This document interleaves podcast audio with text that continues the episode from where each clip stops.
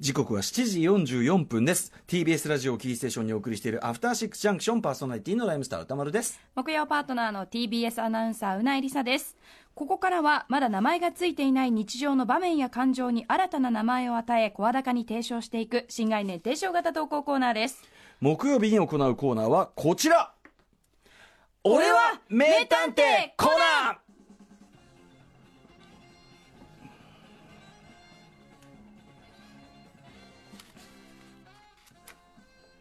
現代社会にはびこる不可解な謎事件。あの、顔が、もうすでに、すでにうないさんの顔がすでにうるさくなっております。えー、謎事件ミステリー。そんな時こそ君が必要だ。頭脳は大人、心は少年の言わずと知れたあの名探偵。そういったことの次第でこのコーナーでは、あなたがこれまで解決してきた難事件、その解決ストーリーを報告していただく、まさに一億総コナン時代にふさわしい骨太なコーナーとなっております。これか、ね、もう一回やってください。この、似てるかな？僕のさっきの似顔絵ね。あすごい。実物の方実物の方が実物の方がデフォルメが激しいという現実。これが判明いたしました。さあということで。骨太な事件が 来てるんですかね。あの大体このコーナーでもその難事件っていうよりは単にあの本人の勘違い ということがね多いですけどね、えー、どういうことになっているのかご紹介いたしましょう。本日紹介するのは、えー、ラジオネームクエストダブさんからのこんな事件です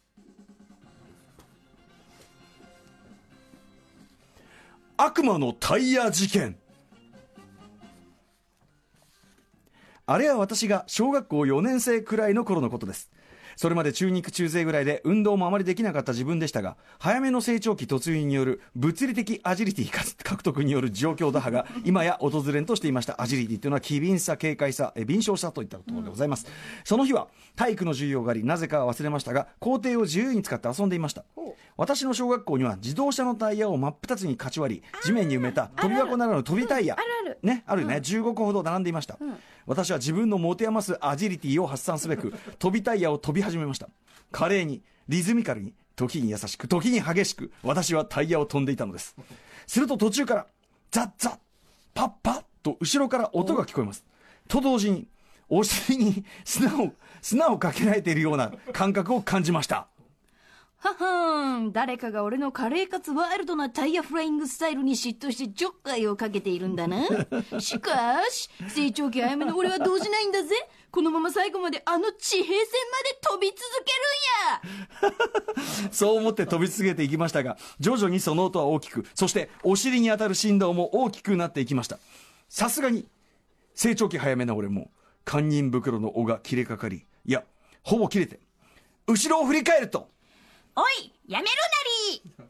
と声を荒げました。しかし振り返っても辺りを見回してもそこには誰もいませんでした。座敷わらしならぬタイヤわらしに化かされているのか私はヒートアップした頭を小学校中学年らしくウォータークーラーで冷やし冷静に考えました。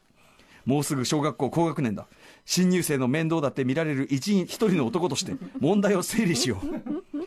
成長期早めな俺、うん、背後で響く破裂音、うん。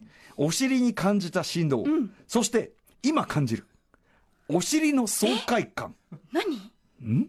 爽快感？なんだ？そうです。成長期早めな俺はピチピチでパッツンパッツンな体操服を着て体育に出て無謀にも体体操服に最も負担がかかるであろう開脚を伴うタイヤ跳びに興じてしまっていたのです、はい、まさか犯人は自分だったなんて無残にもお尻の部分で綺麗に破けてしまった体操服とその隙間から露出した真っ白いブリーフ。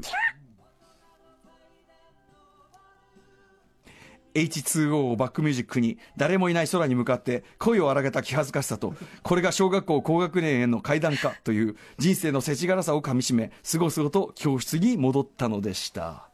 ということで真実はいつも一つ。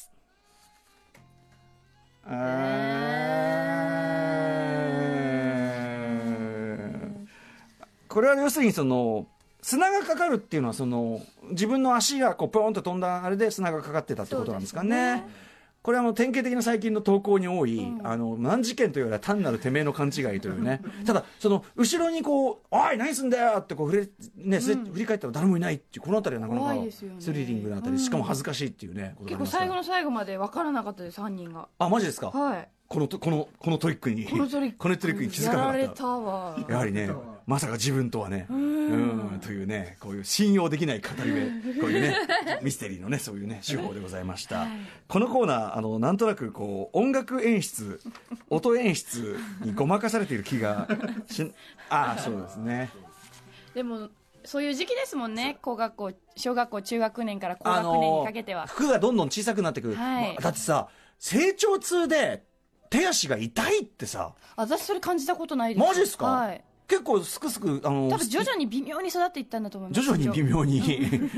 いきなりいきいきなりのガンって1 0ンチ伸びる方もいるじゃないですか、はい。あえちなみに、えっと、小学校の時から結構、まあ、背は高めじゃないですか？あ全然そんな普通ぐらいなんです。160なんで。あそうなんだ。な、はい。あそうですかなんですじゃあ別に普通です。さしたら 歌丸さんこそ背高いじゃないですか？そうですね。私はいつからそんなに？僕はもうねあのね結構赤ちゃんの時からでかかったみたいででだ相当まだ全然赤ちゃんなのにボディがでかすぎて、はい。うちの母が よくぼあのぼやいてるのは、うん。そのね、赤ちゃんとしてこうおんぶしたりさ、んうん。ミルク飲ましたりしてんじゃない？でもでかいから周りの人から見ると結構そうですね 結構大きい子が それをやってるようになんか異様な光景にまだあの子ミルクそうそうそう見えたみたいでそれですごいキーな目で見られがちであったというようなことはよく言われますね。えー、じゃあもう小さい時からすくすくと大きく育っていったんそうですね。クラスでもまあ基本的にはもう後ろの方。後ろでもうこうやってもあーどうや。あーあーっつあ もろ最高。もろーもろ最後尾もう列はもろ最後尾 でもう常にもうああなんだってはい聞こえませんかっこいいじゃないですか男の憧れですよ最後尾全然違うでしょはいそんな感じで皆さんからの解決報告をお待ちしております、はい、宛先は歌丸アットマーク TBS.CO.JP まで報告が採用された方には番組ステッカーを差し上げますということで以上新概念提唱型投稿コーナー俺は名探偵コナンでしたこの番組コナンかかりすぎじゃん。あ歌いたくなっちゃう TBS ラジオキー。ステー。ションにお送りしているアフターシックスジャンクションうち以下ですよ。ということでね。この後はねうないりささんが考えるより先に喋ります。いつものことだわ。After Six Junction